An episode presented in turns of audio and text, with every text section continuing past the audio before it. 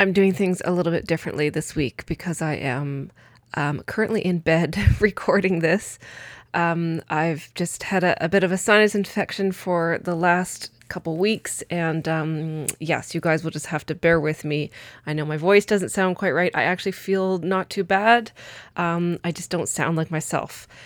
But I could not miss this week's episode because this one is very, very important, and it's been on my heart for a, a while now, ever since the new year rolled around. I knew I wanted to talk about this specific milestone on a podcast and explain what it means and why it's so important to me.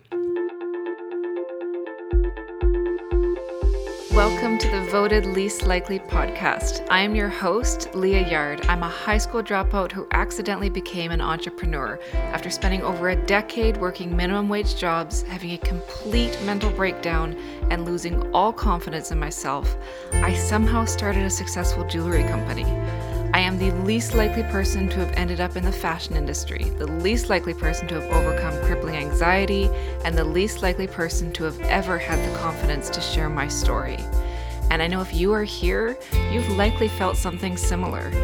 This piece of internet real estate is a place for us to share how we overcame our own obstacles and found a place to thrive, even if it was the last place we ever thought we would end up.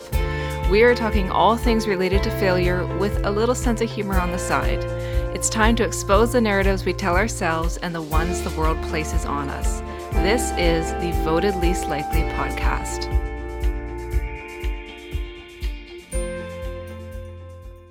In 2013, I registered my jewelry brand, Leah Yard Designs, as a business. I was working at a retail shop at the time, and I'd always done jewelry on the side.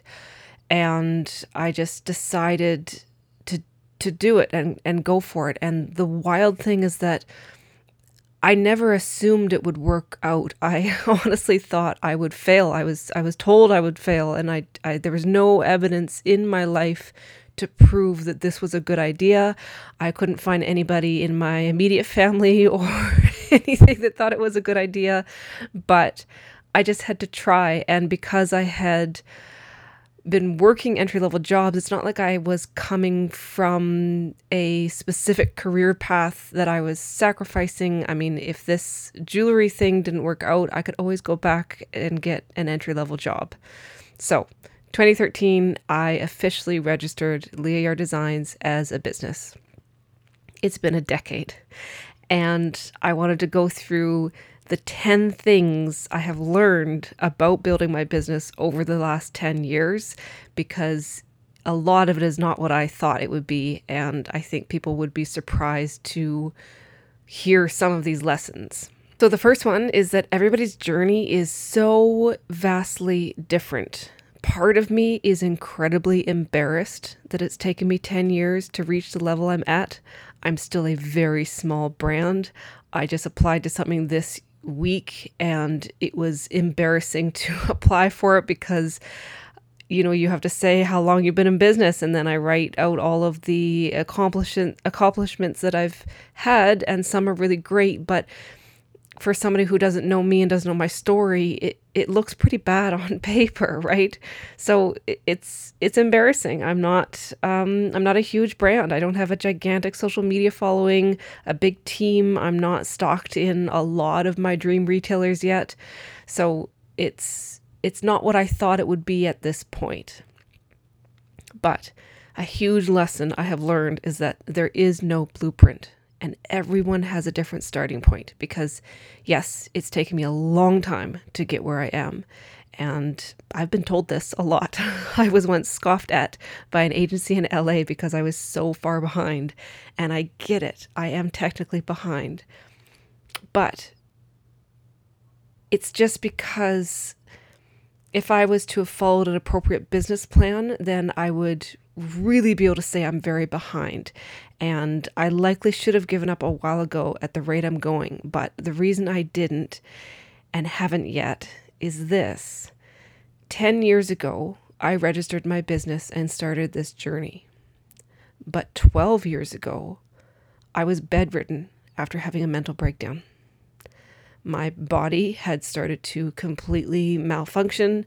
I couldn't see out of my left eye because I had a facial twitch that was so violent I lost sight when it was happening. I would shake, I had a rash, I was deeply depressed, and I couldn't work for 10 months. So, two years later, when I registered my business, I was at a very different starting point than someone who was maybe more mentally fit at that point. I am still embarrassed by my progress, but I remind myself of where I started and how amazed the person I was at 12 years ago would be. So just keep that in mind. Everybody's got different starting points, and there is no blueprint to this. The second thing I've learned is this it is awkward as fuck. Here's what I mean people who aren't building a business won't get it. People who are building a business who have money or connections won't get it. Your peers probably won't get it. I've made so many incredible friends through my business. I'm so grateful for the community that I have built and the opportunity to meet some of the amazing people I have in my life. But the catch is this it's awkward because there is a big difference in demographic that I didn't realize. The friends that I've made are either industry experts or customers that grew into friends. So most are women in their 30s or 40s who have disposable income. They have their shit together.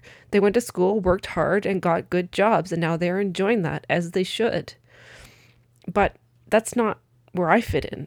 I dropped out of high school. I worked entry level jobs for over a decade and then decided to start a business with no financial backing or support or education or any idea on what I was doing. So my financial position is a lot different.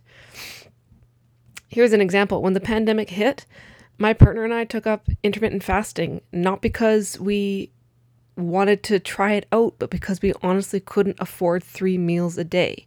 And I know that sounds extreme, but that's the point. Building a business can be both community expanding, but it could also be really alienating because sacrifices like that won't make sense to a lot of people. I've never traveled. I've never taken a proper vacation, meaning the longest amount of time I've ever taken off of work is four days. And even that, I'm checking emails and responding to things if I have to. And this is my choice. I chose this life, but it doesn't make sense to a lot of people. And it's awkward because you have to say no to things that people won't understand. I've missed a lot of major life milestones because my partner and I are building businesses. So we miss weddings and graduations and baby showers and things like that that we just can't go to because we either can't time, take time off or we can't afford to get to them. But again, that's been our choice. And it's just a different season of life. And we still love and support the people in our life and those who do their best to understand, love, and support us. We just can't always relate on things or take part in the same things. And I have to say no to a lot of people's invitations, which I hate doing, but it is part of the sacrifice. But keep this in mind true friend- friendships aren't based on what you can afford, right? So the people who love and support and accept you will get it to the best that they can and they will support you and they will know what your intentions are. And this ebbs and flows. There are some seasons that are busier than others, sometimes where money is tighter than others. Um, so, you know, it just it's one of those things that as you're growing it, it's going to ebb and flow. But there is a lot of awkwardness that comes with it that I did not anticipate when I started this. The third lesson I have learned is that nobody has it all figured out. And God damn, I wish I knew this one earlier. Nobody has it all figured out. I cannot stress that enough. Everyone is at a different learning point, but no one really knows what the hell they're doing and it always looks like everybody's got their shit together and that they're building businesses online that are just, you know, one step after the other and it's just growing beautifully and there's been no setbacks. But that's not true at all. Some people are better at faking it. Some people are faster learners, some people are braver and will start before they're ready, but no one knows what they're doing and we all start out knowing nothing.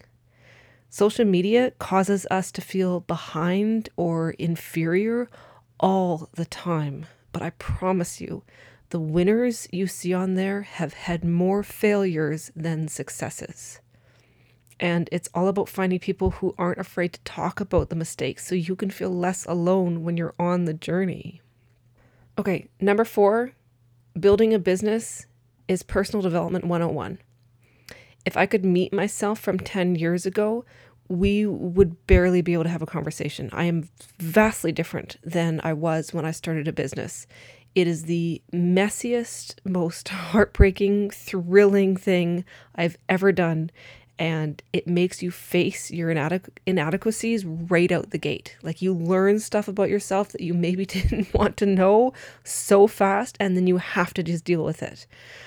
I learned what I sucked at right away. And I made the mistake that I didn't address my flaws for a long time. I did try to just ignore it because I couldn't handle it. I was too insecure. I'm deeply insecure about a lot of things in my life my past, my education, my family, my body, you name it. And it might sound a little crazy, but this all comes up in business. You're going to get triggered. And all the fucking time and you have to figure out your own shit in order to get enough strength to be able to build a business kind of while you're building and working on yourself. I'm still personally working on a ton of stuff and going again going back to the first lesson, I feel very behind, but my starting point was a rock bottom. And I have to remind myself that I'm still making progress and that's all that matters.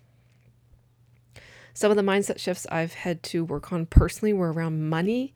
This is something I still really struggle with, and it's a huge trigger for me. I've had to undo a lot of limiting money beliefs that were taught in my family, and a lot of us have these. I know my generation, especially, we, you know, it was that money doesn't grow on trees kind of thing. Um, there are some people in my family that there is just really little in the world that they value more than their money. And because of this, they hang on to it viciously, and their entire life is focused around money and that lacking feeling. And if you're around people like that long enough, it's contagious. Like you start to feel that same sense of insecurity and fear around money these kinds of things are really hard to manage when you're building a business because you're suddenly in a position where you're making big financial decisions. And I've made some terrible ones because I had so many limiting beliefs around it. And I just was so out of touch with money. And the wild thing to me is that I used to think I was actually really good with money, but I wasn't. I was just scared of spending money. And there's a big difference, a huge difference, because if you want to grow and build, you need to be investing wisely in your business, yourself, your education, your team, your product, whatever. But you have to learn how to do that in a really smart way and get the most out of it. Just hanging on to every scrap that you have is not what being good with money is about. And so that's something that I've had to really work on in unlearning. Another limiting belief I've had to work on is valuing myself. I was bullied my entire life. Many of you know my story of growing up on an isolated lighthouse island and then moving into society at a vulnerable age and trying to deal with peers and adults and just having zero training on how to do that. I was nine years old before I ever crossed a street by myself or bought something in a store or went to public school kids would talk about the Spice Girls, and I thought it was a cooking show. I was just so completely out of the loop on things current and how to socialize. And I had zero training on this. So, as you can imagine, I was a weirdo, a very weird, socially awkward, incredibly anxious kid. And I developed some very extreme mental illness because it was just too much to handle too fast. I was so naive and I was always the outcast. I was just so far behind in society that everything was just too overwhelming and new. And so I was taken advantage of. I was really badly bullied, and I didn't have much experience of not being bullied. So I continued to allow toxic employers, friends, family to treat me a certain way well into my adult life because I just didn't know any better. And in business, guess what? That's bad news. You get taken advantage of pretty quickly. I was bulldozed, and I still am a lot of the time. I have triggers and trauma that I still have to work on. It's frustrating, but my business has helped me learn these things about myself quickly and address them. I cringe to think of the person I would have been had I not faced my own bullshit. And I cringe even harder to think about the people I would have continued to allow in my life. So, learning how to value myself and value what I'm putting into the world has been a huge shift. And again, this is ongoing work. This is something I'm going to have to work on. I I'm predicting for the rest of my life. Okay, the fifth thing I have learned, this is is like, oh my god, if I had to tell my younger self something, it would be this. No one is coming to save you. Oh my god, this one kicked me right in the face because here's the thing, we've all seen the movies. You remember the Matrix? Remember how Neo was just drifting through his life aimlessly, and then this godlike mentor came into his life and told him he was the one? I mean, what the hell would Neo have done if Morpheus hadn't shown up? So I kept waiting. I figured if I'm special enough, I will be discovered. I waited a lot of my fucking life away. Do you know how ridiculous it sounds when I say it out loud? But do you know how many people are doing the exact same thing? I would bet it's in the millions. We watch the movies, we're taught to be humble and stay in our lane, and if we are unique and gifted, we will be chosen as the one. But no one is coming. No one is coming to save you. And I'll take it a step further it's no one's responsibility to save you. When I first announced to my family I was starting a business, I expected everyone to rally around and cheer me on and tell me how successful how successful I was going to be and say they would support my dreams because they believe in me and all that. And do you want to know what happened? The opposite happened. I was told I would never be successful. I was told, don't bother registering for taxes. You're never going to make enough money. So don't worry about that. I was told you should just quit and help your boyfriend with his business because that's going to be successful and that will work. I was told just to choose a different idea. I was told I'd never be successful. And I know that sounds harsh, but it was wildly naive of me to expect anyone to cheer me on. It's not anyone's responsibility to convince you of your dreams. And if you put that power in someone else's hands, you're going to get burned. I come from a family that doesn't see value in materialistic things. I mean, these are the same people who wanted to live on a lighthouse island where you have to share bathwater with four other people. How could I be surprised that they didn't think starting a jewelry brand is a good idea? It's no one's, not even your own mother's, job to convince you your dreams are worth chasing. And I know that's hard, but the sooner you accept it, the sooner you can start pushing yourself because you are the only one who can make you get up after getting kicked down and push through the inevitable failures and heartbreak that come with building something meaningful. Trust me, the person you want on your side is you. This show is sponsored by our very own company, Leah Yard Designs. Leah Yard Designs is a jewelry brand in Vancouver, Canada that specializes in unique, semi precious pieces. The designs are meant to be mixed and matched to celebrate the wearer. We love fashion juxtapositions, which is why you will usually find me in ripped jeans and a ton of gold jewelry. Our goal is to add glamour to every day. Our most popular design is our Zodiac necklace, which was created to celebrate what makes you uniquely you. 5% of all profits in the jewelry collection are donated to the DEWC, a local charity that helps vulnerable women in Vancouver's downtown east side. You can learn more and shop the full collection at www.leahyarddesigns.com. Okay, Speaking of getting kicked in the face, the sixth thing I have learned progress isn't linear. This one still hurts. The road to success, I mean, it looks more like a heart rate monitor than it does a nice smooth curve upwards. And it feels more like a fucking downward spiral sometimes. But that's because when you're in it, it's so hard to see the beginning and end points. Every day you go a little forward and a little backwards. Sometimes you get a win that pushes you up, and then sometimes a loss that derails you. But you just keep going, and eventually those steps add up, and you make progress over the long term. Something I have implemented to help with this is tracking my progress, which I was way too late to start doing that. But I now do an annual, quarterly, and weekly check in. This way I can see tangible results. So even if at the end of, say, the quarter, I don't feel like I've made progress, I can see evidence that there was some. And sometimes it's also just a way to stay accountable, to keep trying and keep taking steps. This is the perfect segue into number seven consistency beats talent all day, every day. I recently published an episode about being crippled by perfectionism, which is just procrastination. We all know of someone who is wildly talented and everything they do is amazing, but they do very little because they have set the bar so high that they'll just put it off and then not complete anything because it might not be perfect. I've published episodes of this podcast that I'm not exactly proud of, but my goal is to never miss a week. And so far, I haven't. And every time I publish one, even if it isn't my best, I'm gaining practice, exposure, and experience. And if you stack enough of those together, you will get great.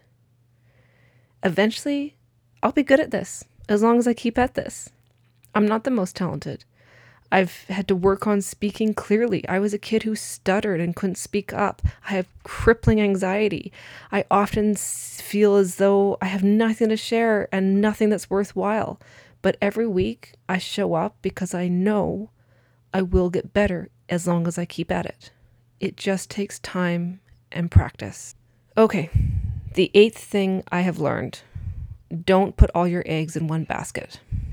This one I learned the hard way. Many of you know the story of how this podcast came to be.